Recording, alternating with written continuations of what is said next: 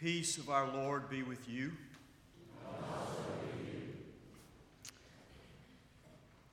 As they were going along the road, they came to some water.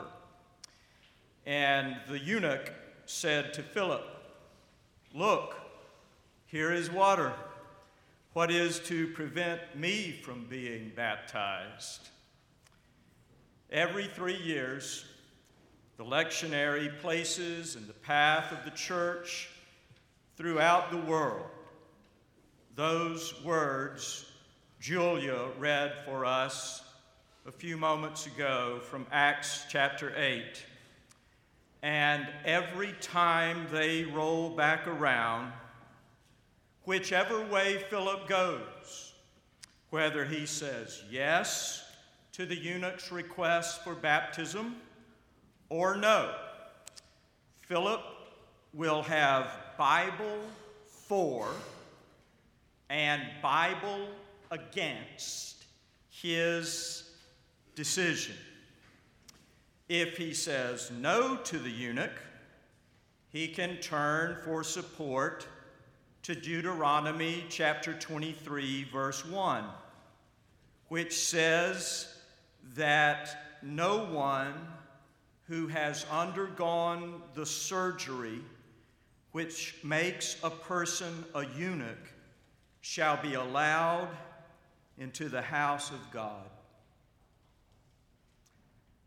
On the other hand, if he says yes to the eunuch, he can turn for support to Isaiah chapter 56 and verse 3. Thus says the Lord, don't tell the eunuch the eunuch is not welcome. To the eunuchs who keep my Sabbath, I will give in my house an everlasting name which will never be cut off. Either way, yes or no, Philip will have Bible to back him up and Bible to trip him up. Another one of those these verses versus those verses kind of moments. When the Bible speaks with varied voices on the same subject, the Bible in a tie with itself.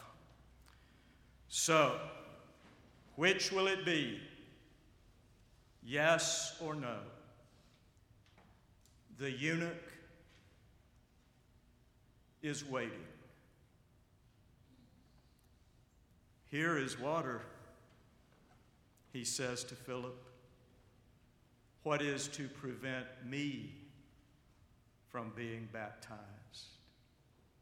And in that moment, when Philip had to decide either to get wet with the love which includes, or stay dry with the fear which excludes, Philip the Bible says, went down into the water with the eunuch.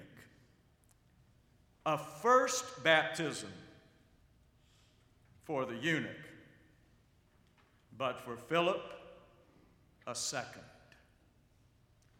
A deeper, further plunge into what today's epistle lesson from 1 John calls love casting out fear.